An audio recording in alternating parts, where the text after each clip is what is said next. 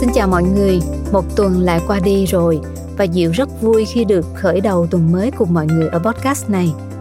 Hôm nay Diệu sẽ giới thiệu cho mọi người về cuốn sách của một tác giả có khá nhiều tác phẩm đã có mặt trên ứng dụng Phonos. Đó là cuốn Đời ngắn đừng ngủ dài của Robin Sharma. Cuốn sách ấn tượng ngay từ cái tên đúng không nào? Nhắc đến tác giả Robin Sharma, nhiều người đã biết đến ông như một nhà tư tưởng về lãnh đạo và cuộc sống hàng đầu hiện nay. Từng lời văn của Sama chứa đựng rất nhiều năng lượng và đã truyền cảm hứng tích cực đến độc giả. Cuốn sách Đời ngắn đừng ngủ dài bao gồm 101 câu chuyện được tác giả trải nghiệm và tự đúc kết về các vấn đề từ cuộc sống, công việc, học tập của chính tác giả và những người xung quanh ông. Bằng những lời chia sẻ thật ngắn gọn, dễ hiểu, Robin Sama tiếp tục mang đến cho độc giả những bài viết như lời tâm sự, vừa chân thành vừa sâu sắc. Giờ thì Diệu mời mọi người cùng lắng nghe và suy ngẫm qua các câu chuyện trong cuốn sách nhé. Đây mới là chương 1 của Đời ngắn đừng ngủ dài thôi. Nếu yêu thích cuốn sách này thì mọi người hãy tải ngay ứng dụng sách nói có bản quyền Phonos.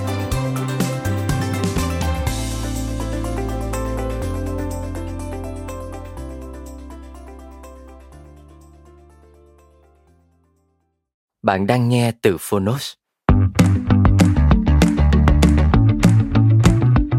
Đời ngắn đừng ngủ dài. Độc quyền tại Phonos. Tác giả Robin Sharma. Phạm Anh Tuấn dịch. Nhà xuất bản trẻ. Cuộc đời chúng ta bắt đầu kết thúc vào cái ngày mà ta thờ ơ với những điều quan trọng. Martin Luther King Jr. Một, hãy là chính mình warren buffett từng nói, không bao giờ có ai giống bạn một ý tưởng rất thâm thúy, một con người khôn ngoan. Không bao giờ có ai giống như tôi. Và không bao giờ có ai giống như bạn. Sẽ có người cố gắng bắt chước cách bạn suy tư, nói năng, hành động. Nhưng dù cố gắng hết sức, họ cũng chỉ đứng hàng thứ hai mà thôi.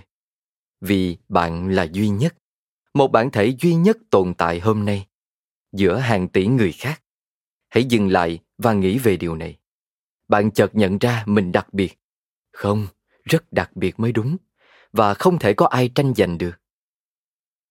Thế thì hôm nay, bạn làm gì khi bước vào thế giới cần những con người thể hiện vượt trội trong cuộc sống từ trước đến giờ? Bạn đã bộc lộ hết mọi khả năng tiềm ẩn chưa? Bạn đã tiết lộ con người chân thật của mình chưa?